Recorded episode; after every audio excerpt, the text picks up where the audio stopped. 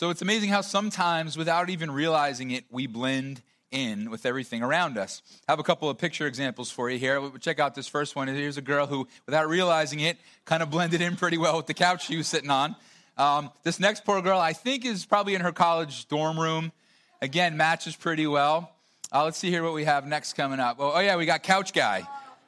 Now, you got to encourage this man not to buy that couch, right? Because if your shirt matches the couch, that's, a, that's just a bad day. Um, this this next one is is probably not aware she's in the picture, but she's like the inversion of that cell phone case, right?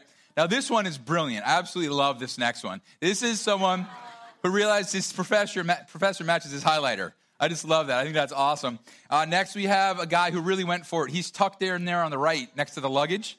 If you can make him out there, yeah. And this lady is my hero. I want to know this woman. How amazing is that? Now, I don't know what's better, that she perfectly matches the carpet with her dress or that she's willing to just lay out on the floor in the middle of like a wedding reception. Like, where's Aunt Lois? She's drinking too much again. She's passed out in the corner, you know? So there's Aunt Lois over there. Uh, wonderful. But it's fun to kind of laugh at all these people and their poorly choiced outfits.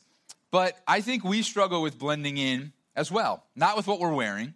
But I think we tend to struggle with sort of blending in with the people around us, blending in with the culture around us. And, and we sort of blend in by the way that we live our lives. Now, here's what's supposed to happen, right? When we start to follow Jesus, we begin to change, right? Because Jesus stood out from culture. Jesus did not blend in with the people around him. He stood out. And so as we get to know Jesus and we become more like him, we're going to start to stand out as well. Now, I want to encourage you, right? Because last week, my whole goal was to get you to keep going in your relationship with God. For any of you that felt like giving up, maybe you just feel like I'm a failure, I have so many shortcomings, I have so many doubts, I'm afraid to follow God, would he even want me to continue on? I, I just wanted to encourage you, yes, continue on. That we, we have to just keep putting one foot in front of the other. Now tonight, I'm going to ask you to aim your life at something. Tonight and next week, I'm going to really, I'm going to ask you to aim your life at certain things as followers of Jesus. And I don't want you to think that I'm trying to come against what I said last week. Like, okay, last week was all about grace, and this week it's all about, like, do stuff, okay? Here's what I want you to see. When you understand last week's message, that you are loved and accepted, and Jesus wants you to continue on no matter what you're doing or going through, that enables you to live a life where you're aiming it at honoring God. It's in that security of his love, knowing even if I mess up, even when I fall, he still wants me. That gives you and I the ability to continue to aim our lives at honoring God. So tonight and next Sunday, what I want to do is I want to ask this question. What would it look like to live a life that stands out? What would it look like? What would be the potential for a life that refuses to blend in with the culture around us and we stand out? Now, we're going to talk for a couple weeks about some different areas that we kind of struggle to do this in, I think. And, and the first area that I want to talk about has to do with love.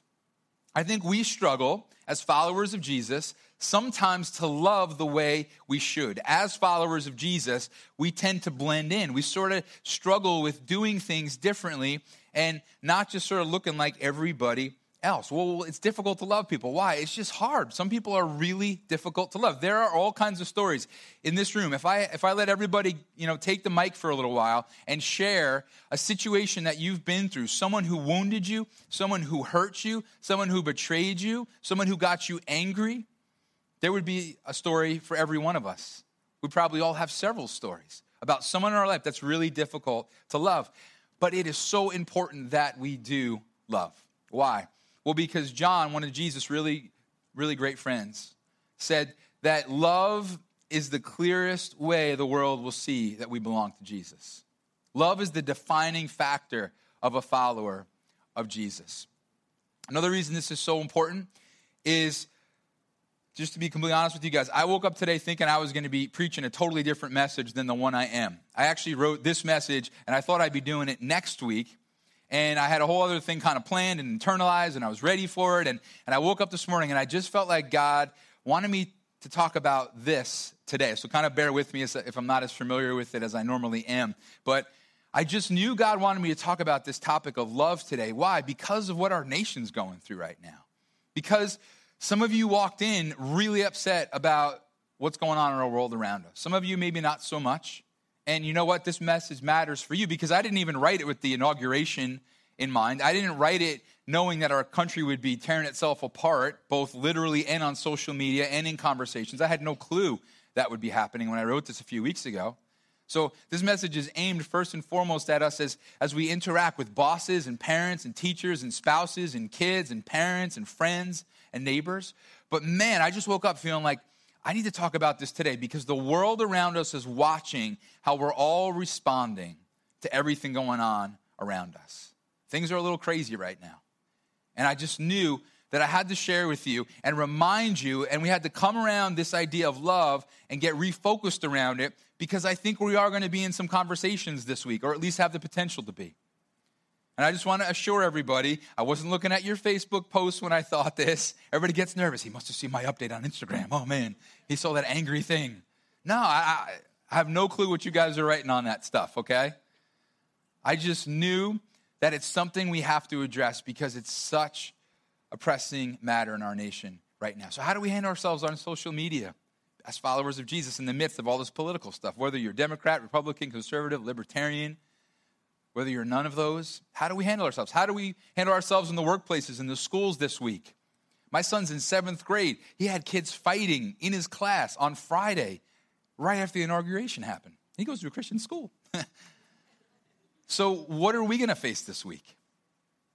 What are we going to face on social media? Maybe some of you guys have already been driven crazy a little bit by what's going on out there. So, so how do we handle ourselves as followers of Jesus when it comes to what's going on in our nation? But, but beyond that, the deep warnings of our heart, the things that have happened to us, the struggles we have to love certain people that we work with or that we live with maybe. And so today, I just want to challenge you to stand out as opposed to blend in, because it's just easy to blend in. Everybody hates their enemy. That's what we do when we blend in. Everybody lashes back at someone who lashes out at us. That's what we do when we blend in. But how do we stand out? What does that look like? And so there's a few reasons this is such a big deal for us to talk about. Number one, you and I should be the most loving people on planet Earth because Jesus died for us, right? And I want you to understand, I'm not saying here today, okay, you should love so that you get saved. No, as you all know, we are saved, so we've got to love. Like if we're close to Jesus, we don't have that option. People who are close to Jesus are going to love well. Another reason this is so important is because God's way is best, and he tells us the importance of love. He doesn't just tell us the importance of love. He demonstrates for us, right? By sending his son to die for us in our place, he, he demonstrates the importance of love. And we've celebrated this truth in the past, that those who love well live richly. Let me give you an example. If I have a guy over here or a girl over here, and they love well throughout their lifetime, and I have a guy or a girl over here, and they don't love well, they kind of stay all kind of packaged up inside their own heart, they don't put themselves out there, they're not willing to take the risks of loving, here's what you're going to find at the end of their lives, that this person lived richly, and this person did not. That doesn't mean love's easy. Doesn't mean that there aren't hard days and bad days and days where you feel really beat up. But when we love well, we live richly. And so God wants us to live rich lives. But the real reason that this matters for us today, kind of the, the driving force we're going to find behind the scripture that we're going to talk about tonight, is that we've got to love because the world around us needs the hope of Jesus. And you and I loving, listen to this, please, if you're going to fall asleep on me tonight, do it after this statement. You and I loving people around us is the main plan for God to bring salvation to your friends, your coworkers, your neighbors, your enemies. That's the main plan. That's a little scary. But God's main plan to reach the lost is to love them through us. Both those that are easy to love and those that are difficult to love. So now you can fall asleep if you'd like, as long as you can live that out. But tonight, I want to continue to explore this idea. And I just want to remind you up front, we're not going to live this perfectly, right? We're going to struggle with this. And that's when we do two things. We, we look to God and we ask for forgiveness, and we own it in front of the people that we haven't lived it in front of, right? This is so important. We're going to talk a little bit more about this next week. But when you and I mess up, we're supposed to be these loving, shining Christians, and we mess all that up, we've got to own that in front of the people that we've messed up in front of. And we've got to say, that's not how I should have acted. And I just want to say to you tonight, if you're not a follower of Jesus, we're so glad you're here. We want this to be a place you can explore your faith and figure all this out. But I just want to apologize to you if we've pushed you away as Christians, if we have, by our lifestyle, if we've maybe been missing this whole love thing, if we've pushed you away from God or made you question if the church is a safe place to come explore your faith, then I just apologize for that tonight. And I hope you see that we're working on it and we want to change. So we're going to jump into some scripture tonight. And Jesus was teaching a huge crowd. And as he's teaching this crowd, he addresses the very things we're talking about. And he talks about this importance of love and what we're supposed to be and how we're supposed to stand out as followers of Jesus. So let's check out Matthew chapter five. It says this in verse fourteen. Jesus is saying this. He says, "You are the light of the world. A town built on a hill cannot be hidden. Neither do people light a lamp and put it under a bowl. Instead, they put it on its stand, and it gives light to everyone in the house." So what's Jesus saying? You're supposed to stand out. Like a city on a hill, like a town on a hill, you're supposed to stand out, not just blend in. I went to college up in Nyack, and my senior year, I commuted back and forth every day, and I would spend a lot of time on the Tappan Zee Bridge. And from the Tappan Zee Bridge, you can see the, the tip-top part of a castle. Now, I have the picture of the whole castle here. You can't see that whole castle, but you can see that topmost part, and you can't miss it as you're driving up that bridge and up that hill toward the campus. It's just right there on the main road. And it's just so awesome. I always love seeing it. And, and I played soccer when I was at Nyack. And, and the soccer team, as we were driving past this castle one day, one of my one of the guys on the team said, "Hey, did you guys know that that's where they shot The Wizard of Oz?" And I was like, "No way. That is so cool." And so for twenty years, I've been telling people that that's the castle where they shot The Wizard of Oz. And I was going to get up here tonight and tell you the same thing. And then I thought I should probably Google this and find out if it's true. It was a lie. So if you've been driving with me on two eighty-seven up by Nyack and I've told you that was The Wizard of Oz castle, as a man who's supposed to be honest, I humbly apologize. I missed that one. But just like you cannot drive by this castle without seeing it, that's what you and I are supposed to be in the world. Think about this. Imagine if people walking by you and me as they see us in life, if they stopped the car, so to speak, and said, "What is that?" See, that's what everybody does when they drive by the castle going to Nyack. You are driving the car, and, and suddenly, I mean, there's buildings, apartments, businesses, whatever, and suddenly everybody says the same thing. "What is that?" Because it stands out. What if people walking by your life and my life begin to say, "What is that? What's that love? Why would they act that way? Why would they shine so brightly like that?" So Jesus says we're supposed to stand out. Now, how are we supposed to stand out? Well, first, let me tell you what Jesus is not saying. He's not saying we should be annoying. He's also not saying that we should become the moral police for the world around us, for all the people who don't believe in God, trying to get them to act like they do believe in God when they don't believe in God, because why would they act like they believe in God if they don't believe in God? And so we're not supposed to be the moral police for the world around us. We're also not supposed to withdraw from culture. So we're not supposed to just hide in our churches until Jesus comes back. But what are we supposed to do? Look at verse sixteen. It says, "In the same way, let your light shine before others, that they may see your good deeds and glorify your Father in heaven." So we're supposed to stand out by doing good deeds, by shining brightly like a city on a hill. Well, what do these deeds look like? And how do you do them?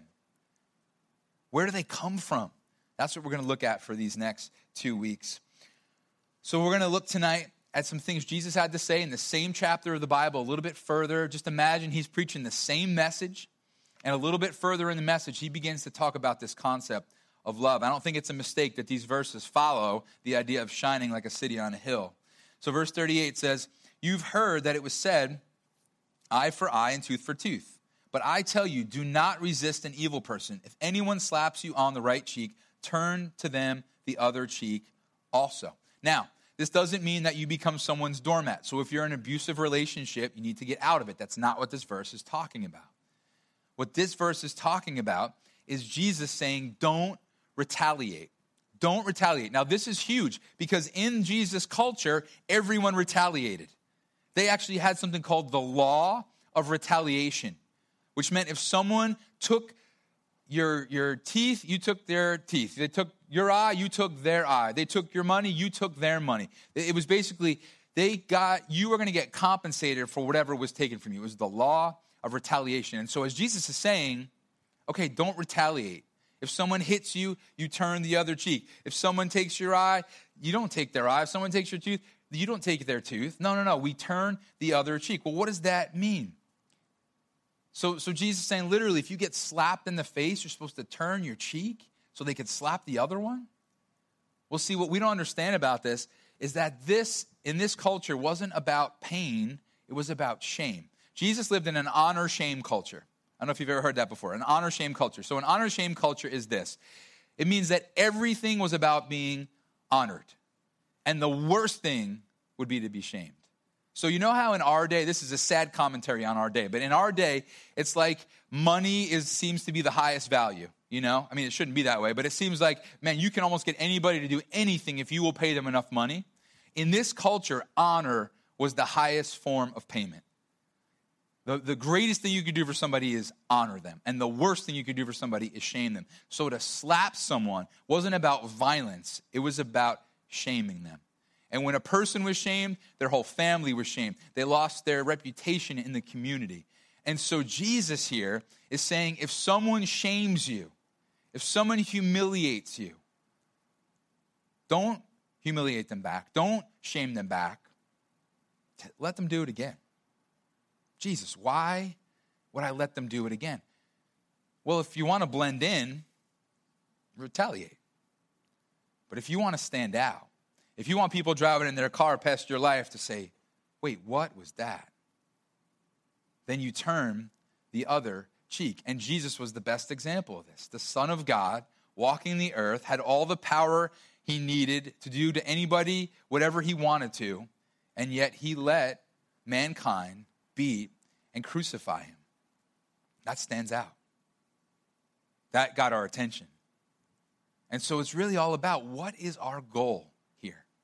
Is our goal here to be able to stand tall and say, I've got my pride intact, I'm not gonna let anybody push me around? Or is it to win people to Jesus? Is it to shine brightly? Now, in our culture, nobody's probably gonna try to shame us necessarily by slapping us, but what does this look like in our day? I'll give you some examples. Maybe you get made fun of. You get shamed. Are you going to go right back? Or are you going to not retaliate and stand out? Maybe you get put down, or maybe you get mistreated. Are you just going to go right back and do the same thing they did? Maybe you get ignored by somebody. That, that drives me nuts, man. If anyone of you want to get me upset, just ignore me as I'm walking out tonight. I'd be like, bye, guys, and just, you know, I might punch you. Um, no, I, that drives me nuts, you know? And, and has that ever happened to you, or someone ignores you, you're, you're trying to reach them, you're trying to almost make eye contact with them, maybe somebody that's jealous of you or you're jealous of, or you got a thing going, you got a history, and you're trying to reach them, just even make eye contact with them, and they won't even look at you? And so what do we do? Do we ignore back? Or do we not retaliate? What about this? Ready? When someone comes at us because of our political views, what will we do? What will we say when the nation is ripping each other apart? What are we going to do? What are you going to do in the office this week? You could blend in like everybody else, or you could stand out, even if that means being shamed, even if that means maybe being humiliated. Again, our goal, our main goal, is not to get people to believe like we do politically. It's to win them to Jesus. It's nothing wrong with being political, but it's got to come from a place of love. So the loudest thing about me has to be my love for Jesus, not my politics. And if I'm going to talk politics, it's got to come from a place of love, and that's possible. Some of the people in this room live that out. A guy, Brendan Hodek, lives that out. You could talk politics with Brendan, and he's not going to bug out on you. He's not going to freak out on you. He'll disagree with you. He'll do it the right way. How, it's possible. How do we do that? Well, we're going to see the answer to how we do that, but the important thing is that we know this is what it looks like to stand out. Verse forty, if anyone wants to sue you and take your shirt, hand over your coat as well. Now, Jesus isn't expecting us to have no possessions, but what he's saying is this: be generous even with your enemies. So somebody wants to take your overcoat, or your shirt rather, you give them your overcoat too. Well, what does that look like in our day? Again, I don't know that anyone's going to be suing me for my, my awesome shirt here, right? So what does this look like, right? You're all like, yeah, that's a terrible shirt, Doug. Um, what does this look like? Well, maybe someone steals from you in another way. Maybe they, they steal your reputation by gossiping about you. How can you be generous to that person? Wait, Doug, why would I do that? Because we're trying to stand out. We're trying to look different. We're trying to not blend in to win people to Jesus. Maybe somebody stole a friend from you. Are you going to just re- retaliate? Somebody stole a job or a position. Someone stole your influence in the office, maybe because you're the Christian or you're the Democrat or you're the Republican or the Libertarian or the Conservative or whatever it might be. How are you going to respond to that? How can you go above and beyond to show kindness and generosity? Verse forty-one, if anyone forces you to go one mile, go with them two miles.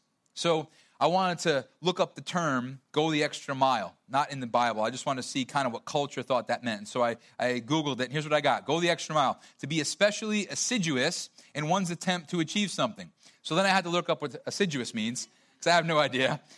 And so assiduous means showing great care and perseverance. So if you put all that together, to go the extra mile in, cult, mile in culture's mind means to preserve persevere rather, in one's attempt to achieve something. Why not just say that? Why you got to be all fancy with your words and confuse me, right?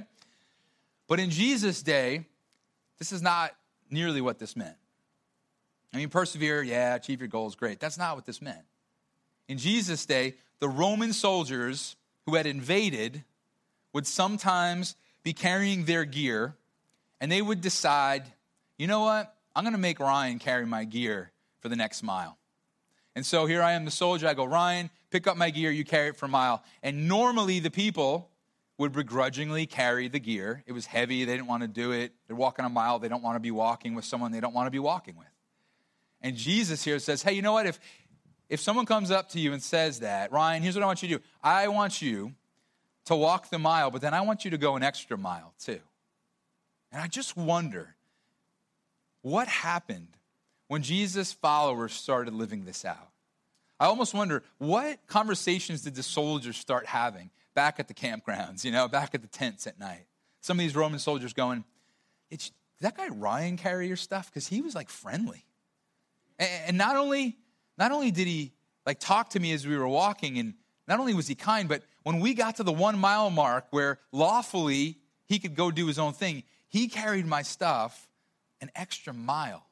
Did you meet that Ryan guy? He, I can't believe it. I can't believe how he acted. I just wonder what the conversations were as they went the extra mile. Now, maybe you and I don't have soldiers' bags to carry, but how do we go above and beyond? How can you go the extra mile with your boss this week? Maybe your boss is, like, terrible to you. Maybe they're great. I don't know. How could you go the extra mile with them? What could you do to stand out, to make your boss go, what is with this guy? What is with her? What are they doing? What about the professor for some of you guys, or the teacher in your school this week that no one respects? What if you were to show them respect? What if you were to not gossip behind their back or roll your eyes when they turn around or hold up your highlighter that looks like them from behind? No, that was actually awesome. What about the student or the coworker that no one interacts with? My wife and I are always trying to pour into our kids. Reach out to the kids that have no friends. Include the kids that nobody wants to talk to or invite to hang out or play with. How do you reach out to them this week? What would it look like to go the extra mile with them? Some of you guys who are living at home, what would it look like to go the extra mile with your parents this week? But you're like, Doug, you don't know my parents. I know, but we want to stand out. We could blend in, look like everybody else, give our parents attitudes and disrespect them. And man, what would it look like to go the extra mile, to win them? Some of you have parents who don't follow Jesus. What if you're in their house still, as much as you may hate it, to win them to Christ by showing a love that makes no sense? For those parents in the room, what about your kids? How could you bless your kids this week? Ready for this one? Everyone take a deep breath. How could you bless a Democrat or a Republican or a Conservative or a Libertarian this week? How could you go the extra mile? Maybe somebody you can't stand.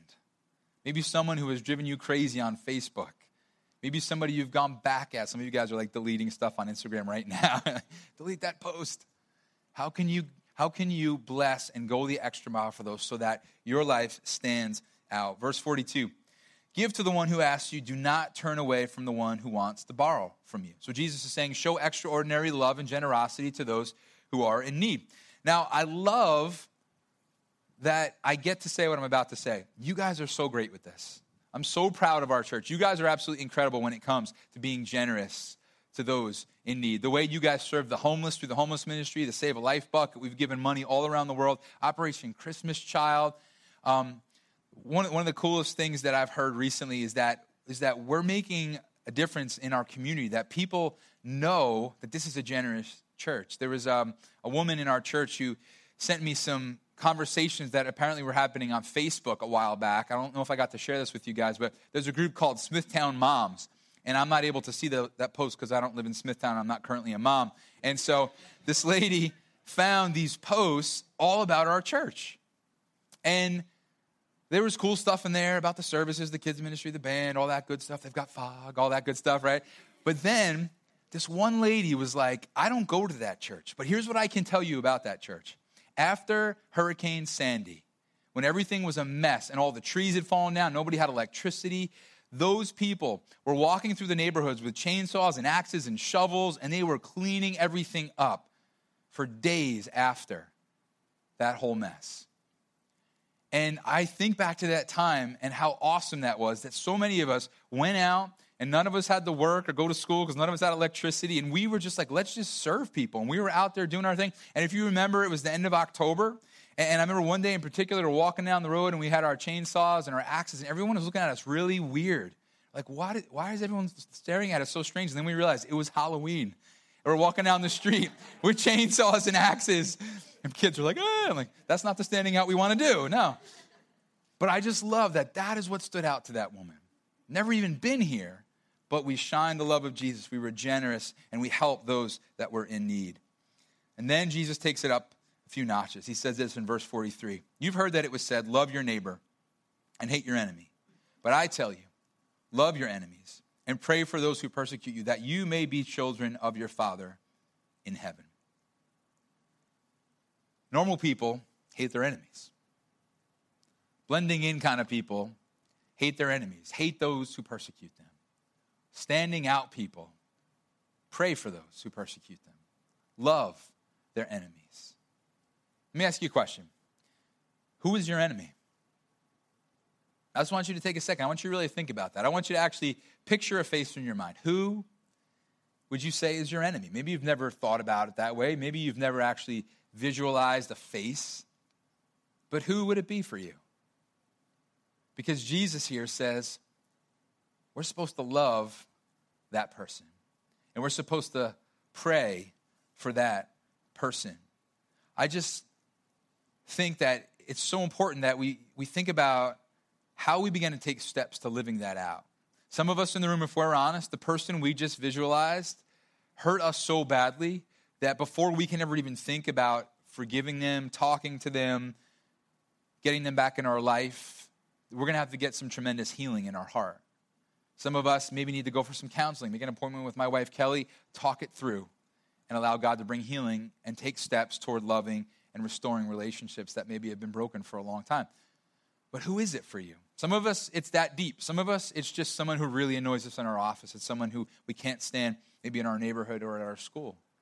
And so how do you love that person? How will you pray for that person this week? And I love that at the end of the verse here, it says that we should do this, that we may be children of our Father in heaven. This doesn't mean that when we do it, suddenly, snap, we become children of our Father in heaven. It means now we look like him. Now we look like the children we're supposed to be. Several times a month when I'm trying to fix something in my house, I ask myself this question: how would my dad fix this? What would he do? This is all falling apart and broken or whatever. How how would this work? And then I do it, and then I probably have to call him anyway to come fix it because I messed it up anyway. But I think we've got to ask this question too. Okay, so so-and-so broke me. So-and-so betrayed me. So-and-so abused me. So-and-so called me out and said terrible things about me. So-and-so humiliated me in front of the school or the office. So So-and-so said terrible things about me on Facebook, and we went at it. What would my father do? Well, our Father in heaven sought us out when we didn't want him. Our Father in heaven sought us out and came after us and served us and loved us and forgave us when we wanted nothing to do with him. And so when you and I love those who hate and love those who persecute and pray for those who may be our enemies, we are children of our Father. And that's what gets people's attention. It doesn't mean that if you start doing this this week, your whole school or your whole office is going to come to Christ. It doesn't mean that. But here's what it means. If you and I will live these lives for the rest of our lives, at the end of it, you know what we'll see? That people have seen our good deeds and are now glorifying our Father in heaven. This is a long haul type mentality. This is not a quick fix. This is, okay, I'm going to go home tonight, and I'm going to be a light in my home. This is, okay, I'm going to go to school or work tomorrow and this week, and I'm going to be a light in those environments. And you know what? I'm not going to get it right all the time. And when I fail, I'm going to own it. I'm going to let people see over time that I'm a genuine follower of Jesus and that the love of Jesus is at work in my life. And so throughout this, I think Jesus is saying something that's pretty clear. I think that Jesus calls us to shine a love that makes no sense. An unusual love. A love that makes people say, what was that? This, this love that makes no sense. You see, a love that, that makes sense is loving those who love you back, loving those who are good to you. But a love that makes no sense goes above and beyond with the sole purpose of reaching the world around us for those who need Jesus. So let me ask you a question. If, if we want to shine a love that makes no sense, if we want to have reactions to people that make no sense, let me just ask you a question. Do your current reactions make too much sense? What do I mean by that? Somebody does something to you. Does your reaction kind of make sense? Does it kind of blend in with how the people around you would do it? Or does it not make sense? Does it stand out? Does it make people take notice what you're doing? And so will you shine this love for those who slap you, so to speak, who shame you, dishonor you, those who maybe want to take something from you, those who want to borrow something, those who want to force you to go a mile, maybe you don't want to go, will you go that second mile? And what about those who straight up are your enemies? Will you shine this love? As I said earlier, it doesn't mean we can't be political. It just means our love for Jesus has to be louder. And when we talk politics, it's got to come from a place of love. It's so important because Jesus died for us. It's so important because those who love well live richly. And it's so important because the world around us so badly needs the hope of Jesus. Now, how do we do this? I just told you what we should do, right? I told you we should love people well, we should shine brightly, we should live in a way that makes no sense. But how do we do it? Because this is really difficult. It's really hard to love people with a love that makes no sense. You know, the only way I know how to love people with a love that makes no sense, it's to be as close to Jesus as I possibly can, because he's the one who loves with a love that makes no sense. And so the closer I am to him, the more his love's going to flow through me. Maybe you guys in the past heard Pastor Bravone talk about how the moon has no light of its own, right? The moon only reflects the light that the sun has. And so you and I have to be close enough to the sun, Jesus Christ, for his light to shine through us. We simply reflect who he is to the world around us. That's the how. We've got to be close to Jesus. The closer we are to him, the more this love that makes no sense is possible. And I would go as far as to say is that if we're not close to Jesus, then this love no, that makes no sense is impossible. And so be near him, and he's going to do what you can't and what I can't. If you and I will live this out, we will see people look to Jesus. And you know, I think one of the be- best compliments anybody can ever give you is this. You know, the way you're living your life is making me rethink all this God stuff. Be the best compliment anybody could ever give you. You know, I mean, hey, we should know our theology and we should be kind and we should do all these other things. But man, imagine somebody saying to you, the way you live, I mean, I've heard all your arguments. I've heard what you say about the resurrection and all the proof and all the evidence and all that stuff. Great. But the thing that really captivates me and makes me rethink all this is the love that makes no sense that I see coming out of you. And like I said, you don't win someone like that in a day's time or a week's time or maybe even a month's time. But as you and I consistently love, and then when we fall down, we get back up and we ask forgiveness of those we've we've failed in front of, we will win people with the love of Jesus Christ. And that's our hope. Not to take over the world, but we've been changed and we've found satisfaction in life in Jesus. We want others to have it as well. Just want to wrap all this up telling you just a really cool story about a guy named Eric Little. And there's this old school movie called Chariots of Fire made about his life. I don't know if some of you guys maybe saw it sitting home on a rainy day. It was just coming on T V, but it's about this guy, Eric Little, who was a Christian and who was wanting to compete in the Olympics. And he had this whole thing where he stood up for his faith and ended up winning a gold medal. And it's this whole cool story that you could get into, and you could check it out on your own if you want to. But most people don't know what he went on to do after he won the gold medals. After he won the gold medals, him and his wife and his daughters, they went to China and they loved the people of China in a way that made no sense. And this is during World War Two. And so they literally are on a convoy of ships going to China, and some of Hitler's U-boats attacked their convoy, sunk several of the ships that were around them, and a dud, a missile actually hit their ship, and it was a dud, and thankfully their ship didn't go down. They went to China, they served the people there for years. It got crazy over there. So Eric sent his wife and his kids home, not realizing he would never see them again.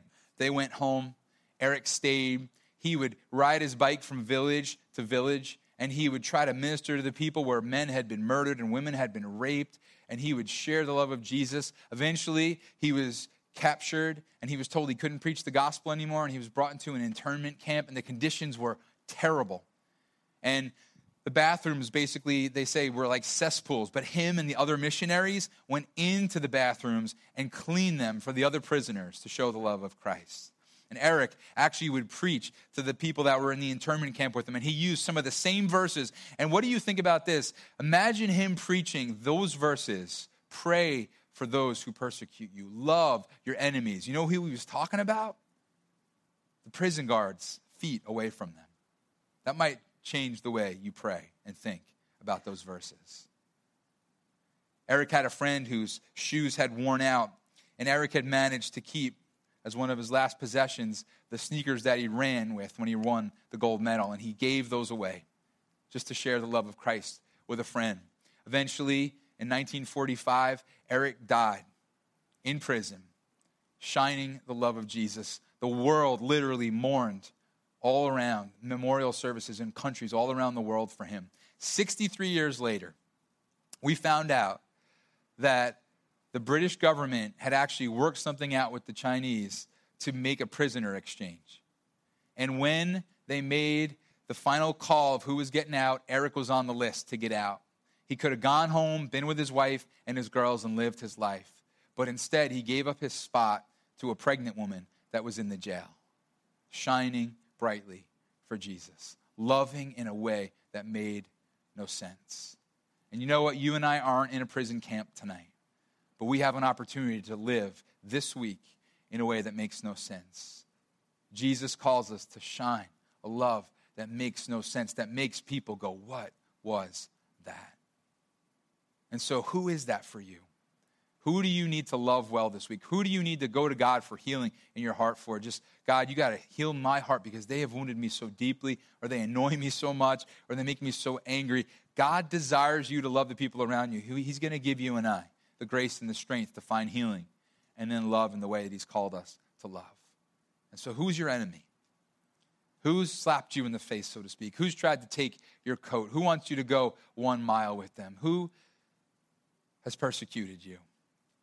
Because Jesus calls us to shine a love that makes no sense. Let's pray. If you're a follower of Jesus, would you think about that person that you visualized before? And would you pray first for your heart, that you'd be able to find healing and love those that person or those people well? And then would you pray for them? And I want to ask you, would you pray every day this week for that person? And would you ask God for creative ways to go the extra mile for them, to be generous, to be kind, to turn the other cheek, to be loving, to not retaliate? And listen, when you fall and when you fail, own it. Be the real thing. Apologize. Be in this for the long haul. God will use you. If you're not a follower of Jesus, the greatest love ever known is the love of Jesus laying down his life for us, dying on the cross in our place. Talk about a love that makes no sense. That's what he did for us, the perfect, innocent, pure Son of God dying for you and me. And so if you want to put your trust in him today, I would encourage you just to pray something like this quietly. Jesus, please forgive me for my sin. Thank you for dying for me. Thank you for loving me. Please show me how real you are. Be my God. Be my Savior. And let your love shine through me in a way that makes no sense. In your name.